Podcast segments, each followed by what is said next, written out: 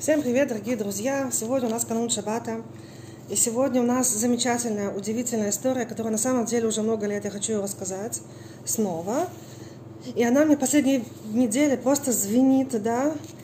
И как я вам обещала, я хочу начать новую рубрику, которая называется «Хасидские истории», потому что я читала потрясающие истории, и просто очень жалко ими не делиться с людьми, потому что это просто, вау, это просто мистика и фантастика, но это, это все правда. Вот. И наша история, знаете, э, как часто мы видим какого-нибудь человека, который дурно одет, который, да, вот который нам кажется, что такой вот нищий, да, и, может быть, какой-то там в каких-то лохмотьях, и мы его осуждаем. Как часто в, нашей современном, в нашем современном мире то, у кого там нету там э, крутых э, машин или там дворцов или там так далее, да, он считается, привет всем, он считается таким, знаете, вот типа неудачником, да, вот моя история именно про еврейских неудачников, что же скрывается за неудачей, материально неудачи, да, и какая же, какой же вот наш мир, который мы можем увидеть за, за, за, за паргод, за, за занавесками, да, за занавесками, занавесями нашего материального мира. Так вот, был такой раби из Черткова, который сказал своему сыну, Четков это одно из хасидует, из многих э, хасидских дворов, который сказал своему сыну, что послал своего единственного сына э, собирать цдаку. То есть ходить по людям, по евреям и собирать цдаку. Хасиды возмутились. Как же так, Рэби, ты посылаешь своего единственного сына, своего принца, ты посылаешь его собирать цдаку, это же как бы, да, пошли, пошли своих посланников, почему ты самого сына своего посылаешь, как же так? Это не престижно. На что Рэби улыбнулся в усы и в бороду и рассказал им такую историю. Это было в Кракове, в Польше, много лет назад, тогда, когда там жил Раби Моше Истерлиш. Раби Моше Истерлиш, он написал Шурхан Руху, он был законодателем, до сих пор он является законодателем э, ашкенадского еврейства, до сих пор. То есть Аллаха идет по Рама, по Раби Моше, Исерлишу, для ашкеназим, для ашкеназов.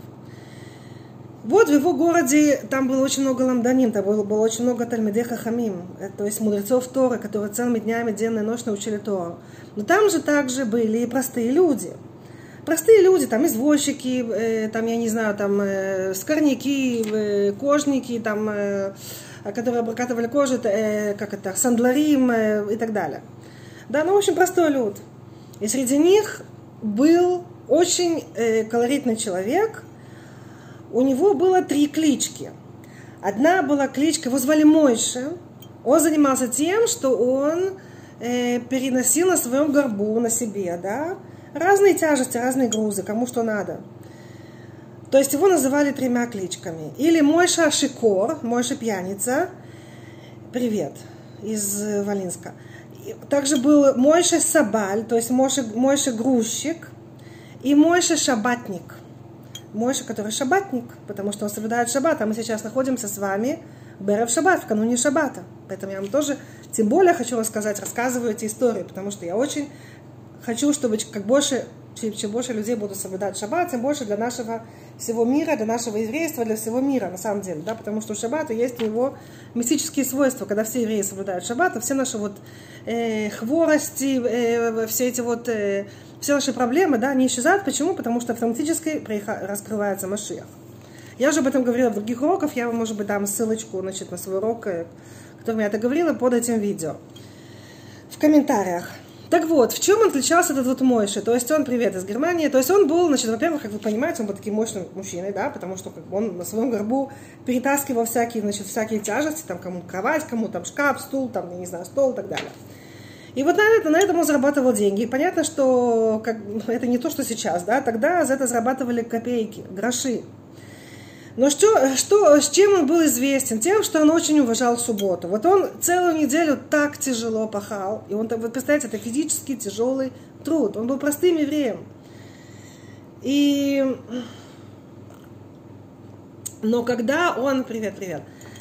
Но когда приходила пятница, канун субботы, то у него была, значит, такая вот, э, такой вот э, обычай, что он брал два гроша. Он, как бы ему тяжело не было, он оставлял всегда на конец недели два гроша для того, чтобы пойти в харчевню и сделать две вещи. Для того, чтобы перед шабатом сделать две вещи. Первая вещь, на один грош он брал себе графин медофухи. Графин это то, что могло подойти десятерым человеком, слегка. Он это брал для себя одного.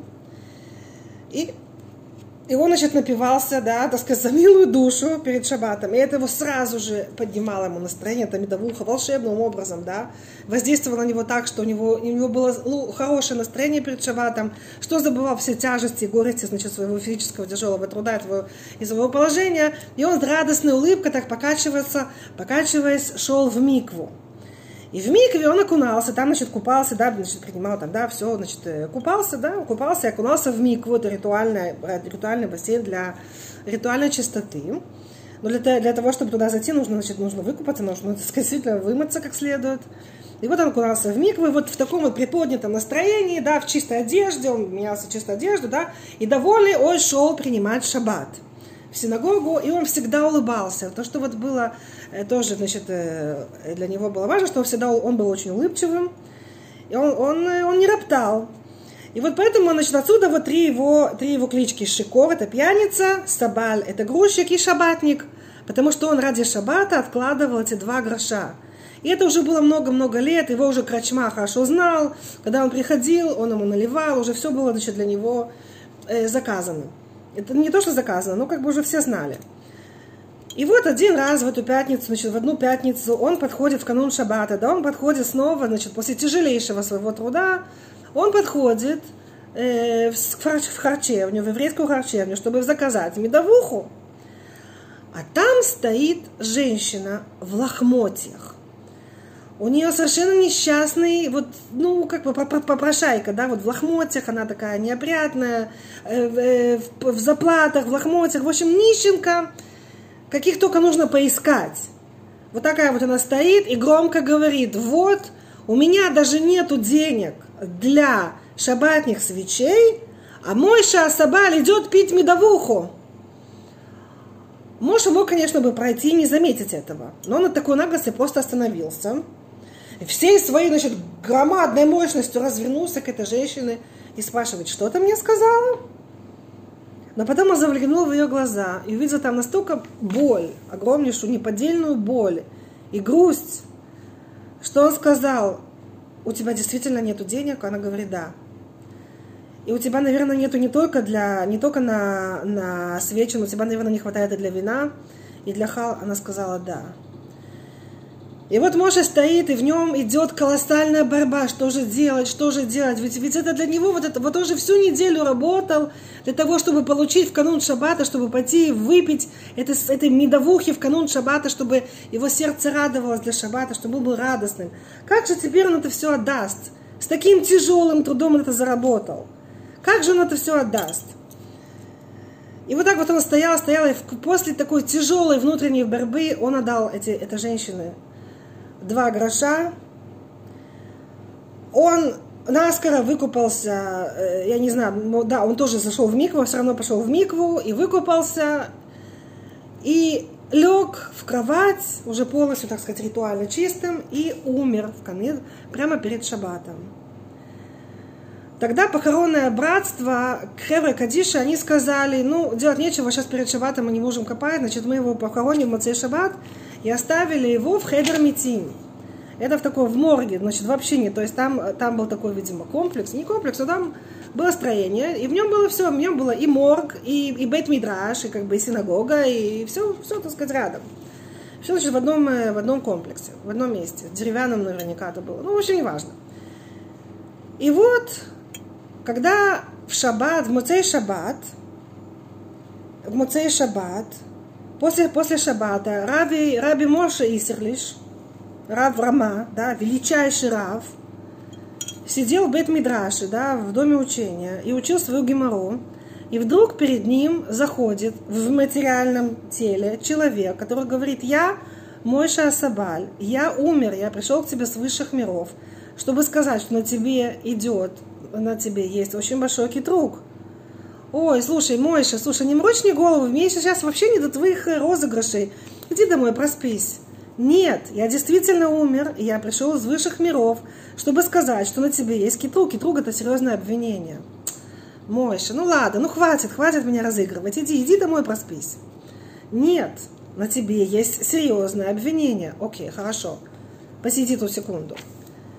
Раби Рама вышел Бет Мидраш, стал спрашивать у людей, что, что, что с Моше Моше Асабаль, что с ним, где он? Люди даже не знали, эти вот, значит, великие мудрецы Торы, да, великие, значит, э, Тальмедей Хахамим, они даже не знали, кто такой Мойша Асабаль. Он спрашивал одного, спрашивал другого, спрашивал третий.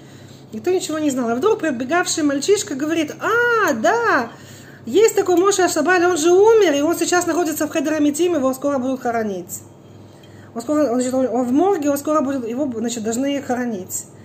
Тогда Рав Рама зашел в морг, ну, в Хедер Митим, да, и увидел, что там действительно лежит тело этого Мойша Сабаля, который к нему явился в теле.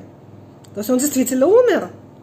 Тогда он к нему вернулся назад. Да, я вижу, что ты говоришь правду. Что ты хочешь? Он говорит, меня послали к вам из высшего суда, из высшего мира, чтобы передать вам большое, очень важное сообщение. Какое сообщение? Что такое? Какое сообщение? Как ты, как ты вообще...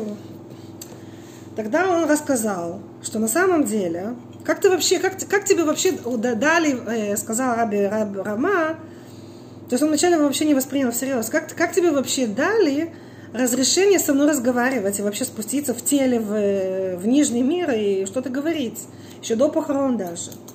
Он сказал, потому что я сделал очень большую заповедь. А почему? Спросил, потому что на самом деле тем, кто умершим, им, им же не дают спокойно передвигаться, да, тем более давать, им уже не дают заново тело предстать перед человеком в теле, да еще разговаривать. На каждую вот эту вот вещь нужно, нужно особое разрешение высшего суда, небесного суда, имею в виду. Потому что там, значит, чтобы даже во сне, когда человек, э, умерший человек появляется, тоже должен получить разрешение высшего суда. На все, значит, те, кто умершие, на все они должны получать разрешение. Это не как сейчас. И поэтому, как, как ты удостоился? Тогда он сказал, что смотри, я сделал очень большую заповедь, потому что я дал цдаку для женщины, которая оказалась, что она не просто женщина. Теперь я тут остановлюсь. Как часто нам кажется, как часто нам кажется, что вот люди, у которых не складывается судьба, у которых не складывается жизнь, которые нам кажутся такими жуткими неудачниками – нам кажется, что они действительно неудачники, а вот мы, а вот я, а вот ты, а вот как бы... Есть некоторые, которые на фоне их чувствуют себя просто такими, знаете, королями, да, такими, знаете, павлинами. Ах, у нас все хорошо, у нас все удачно. Так вот, слушайте дальше. Это была, так сказать, вкладочка. Сиэтл, Вашингтон. Привет, Сиэтл. Я даже не знаю, что Сиэтл в Вашингтоне. Почему думал, что это в другом месте. Ну ладно. Так вот, так вот, сказал, значит, так вот она, значит, он ему рассказал. Смотри, эта женщина была не просто женщина, которой я помог. Она была царица Эстер. Царица Эстер, которая в Пурим. Почему она вдруг появилась в таких лохмотьях, почему она родилась в бедности? Потому что царица Эстер, мы понимаем, что это кто такая царица Эстер. Она же спасла весь еврейский народ от, э, от, э, значит, от гибели. Ведь Аман же дал, это, это целая история, нужно в, Пурим заново рассказывать. Аман же дал э, указание, что всех стереть не Аман, а Всевышний. В общем, она, она спасла еврейский народ, поэтому у нее было очень-очень много заслуг. Матова, она сказала, она настояла на мудрецах, что, э, на, у мудрецов Тора, чтобы ее рассказ, она была пророчица, во-первых, да, и она вымолила Всевышнего, чтобы э, сыновья Амана были, погиб, э, были убиты. Также еще во Вторую Отечественную войну, то есть она видела то, что будет через 2000 лет. Она была пророчицей, и она настояла на том, чтобы ее история была занесена в Танах. Это как бы, как это, Библия, наверное, по-русски, но это совсем Библия, да? Ну, Танах. Тура, Невим Ктувим. Тура, пророки и Писания, если перевести. Так вот, каждый год царица Эстер в свой Йорцет, в годовщину своей смерти, она поднималась выше, выше, выше, выше, а там, значит, высшие миры, там, значит, высшие залы, высшие, высшие миры, там больше наслаждения, там больше света, там, там, там больше познания Творца и так далее. И вот она поднялась, в один раз она поднялась, она услышала, в общем, невероятной красоты музыку, и оттуда и, и раздавался такой совершенно шикарный запах райского сада. Это был зал, и она туда захотела зайти, и там стали стражники, закрыли ей, так сказать, да, оборот, и сказали, нет, ты не можешь войти. Как? Я же царица Эстер. Нет, ты не можешь войти. Почему? Потому что этот зал, особый зал, где там особо изысканное наслаждение, и там особо изысканная вообще музыка, да, то есть там особо изысканный мир, а он очень высоко находится, этот зал, ты туда не можешь найти, потому что ты всегда была в богатстве, а этот зал для бедняков, для бедняков, которые, несмотря на свое богатство, несмотря на бедность, они все равно продолжали, несмотря на бедность, лишение, голод и так далее, они продолжали служить Творцу. И вот для них есть очень высокий зал, очень высокое значит, наслаждение и, и награда для них. Тогда царица Эстер говорит, ну как же, я же тоже хочу эту награду, я же тоже хочу это, как же, почему, почему от меня этого, э, меня это лишают? Тогда я сказала, ты не можешь, потому что ты жила всегда в богатстве, а тут нужно быть в лишении. Тогда она попросила очень сильно, что она тоже хочет пройти это, вот, это испытание бедностью. Тогда она родилась в Кракове, в бедной семье. И вышла замуж тоже, значит, за бедняка. И, и так вот они перебивались еле-еле. И, по-моему, я не знаю, она была вдовой или не была вдовой, но, в всяком случае, привет, Лиля. Но, в всяком случае, она была в жуткой бедности до тех пор, пока настолько она, у нее вообще была жуткая бедность, что она даже вот эти вот, у нее даже не было несчастных два гроша, чтобы, чтобы себе и детям что-то сделать для шаббата. То есть она была в жутком состоянием. То есть в жутком, жуткой, жуткой бедности. Опять же, у нее не была одежды, она была, дотерпела жутчайшие страдания, жутчайшие лишения. Но мы знаем для чего. Ее душа это попросила сама, для того, чтобы подняться в высшие миры, в более высшие чертоги. Вот чертог назовем сказать. И когда этот вот Моше, Моше Асабаль, Моше Шикор и Моше Шабатник, он пожертвовал ей свои последние гроши, которые он так тяжело заработал, то пошла большая волна и большая война на высших мирах. Кто где жил? И стали спорить, и стали это самое, стали, и там целыми, вот целый, так сказать, пошел целый кипиш, да, если можно так сказать. И тогда, во-первых, вышел очень большой китрук Рама. Ла. Почему? Как же так, что в Кракове, в месте, где есть столько мудрецов Торы, где есть такой величайший Рав, есть люди, есть такие бедняки до такой степени, есть женщины, люди, есть бедняки, есть такая бедность до такой степени, что нет даже денег на шаббат. Как же так? Где же еврейская община? Где же Цдака? И где же все это? Как же такое может быть? И тогда Раби Мойша воскликнул, Раби Раби Мойша Рама, да, это тоже он, тоже был Мойша. Он воскликнул, что как же так, но я же посылаю своих габаим собирать деньги, я же сам тоже хожу собирать деньги. А, вот в этом вот и есть свой друг. Ты идешь к богачам, ты идешь к тем, кто дадут тебе очень много почестей, и ты у них в тех домах, где тебе не откажут, туда ты идешь забирать сдаку. А ты не идешь к простым людям, да? То есть ты как бы ты идешь, ты смотришь за свой ковод. Ты не заботишься действительно о сдаке, ты заботишься о своем ководе. И как же так, что в твоей общине вообще есть такая вот такая ужасающая бедность? Кстати, вот это вот для лидеров общин, чтобы вы знали об этом, да? Слиха. И вот, и тогда что же мне делать? Я должен ходить сам. И вот с тех пор Раби Моше Исерлиш Рама стучался по всем домам, несмотря презирая свой кого, так сказать, немножко наклоняя, так сказать, свой кого, да, для того, чтобы выполнить эту потрясающую заповедь сдаки, милосердия, да, сдаки, то есть дать деньги для бедным. И вот это вот, и, когда он стал это делать, это сразу же сняло с него китрук. А теперь давайте проанализируем. Опять же, да, подытожим и проанализируем, насколько, во-первых, важна заповедь сдаки. Почему его сразу же, ему сразу же дали умереть в канун Шаббата? Потому что, чтобы он ничего не напортачил, чтобы он ничего не сделал – это тоже, когда мы видим, да, вот нам кажется, что вот, или также вот, э, когда какие-то трагедии нас постигают, да, мы можем сказать, вот, этот человек умер за свои грехи, он такой грешный, а вот мы такие праведники. Или, о, это такая бедняжка, о, она такая вот, ну, как бы, о, она такая шлемозелка, ой, у нее ничего не получается, ой, у нее все плохо. Мы ничего не можем знать на самом деле. По-еврейски, по-еврейски, может быть, вот в этом вот вот в этом вот грубоватом мужлане, или в этой нищенке за, за, за, в лохмотьях может быть такая величайшая душа. А мы проходим, так сказать, подняв нос наверх, да, и даже не помогаем. То есть мы можем, мы можем, так сказать, э, себе заработать свой мир, помогая действительно сирым и убогим. Помогая действительно бедно, потому что это заповедь Творца, потому что это очень важно. И не всегда, вы знаете, это очень легко, так сказать, да, преуспевать, когда у тебя есть хорошие родители, обеспеченные, поддерживающие тебя. Это очень легко преуспевать, когда у тебя есть хороший муж, хорошая семья и хорошие дети. А поди преуспей, когда ты вдова. Или когда у тебя вообще нет гроша за, за, за, за пазухой. И когда ты пытаешься достучаться и попросить деньги, и когда тебе нужно, например, да, вот для дочки там устроить батмицу, а тебе отказывают, смеяться тебя, смеясь тебе в лицо. А потом еще тебя обвиняют в том, что какая ты плохая, почему же ты так про нас плохо говоришь. Понимаете, да? Мы никогда не можем знать, кто перед нами находится. И мы никогда не можем знать, как наше действие может обернуться.